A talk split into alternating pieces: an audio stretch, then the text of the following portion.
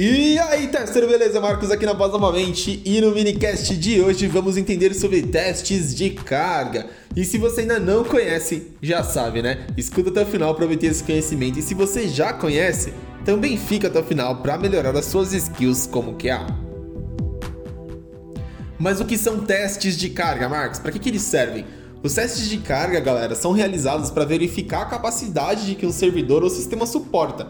É, é assim que os grandes sites e aplicações conseguem medir a sua capacidade de clientes simultâneos ou transações realizadas, enfim é, definindo assim um limite máximo onde o sistema consegue continuar operando de maneira eficaz. Ou seja, resumindo isso daqui, é como a gente sabe que o nosso site ele suporta 100, 200, 300 usuários simultaneamente. É assim que a gente consegue identificar através dessa técnica de teste, perfeito?